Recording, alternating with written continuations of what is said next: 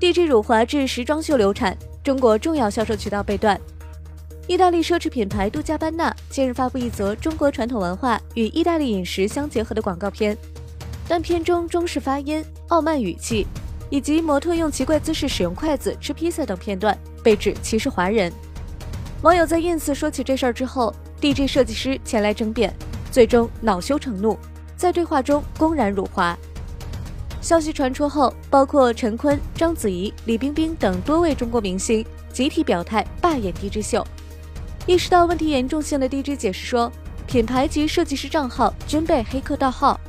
随着舆论持续发酵，原定于昨晚在上海举行、耗资八百万的 DG 年度大秀被迫取消。今天凌晨，DG 再发声明，宣称对中国怀有爱和热情。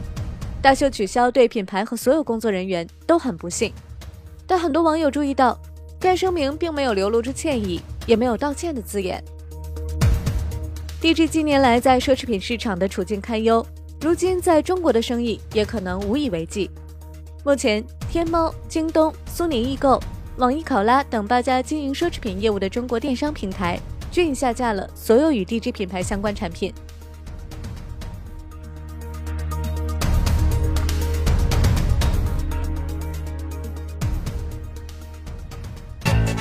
界面财经大事件，了解全球财经要闻。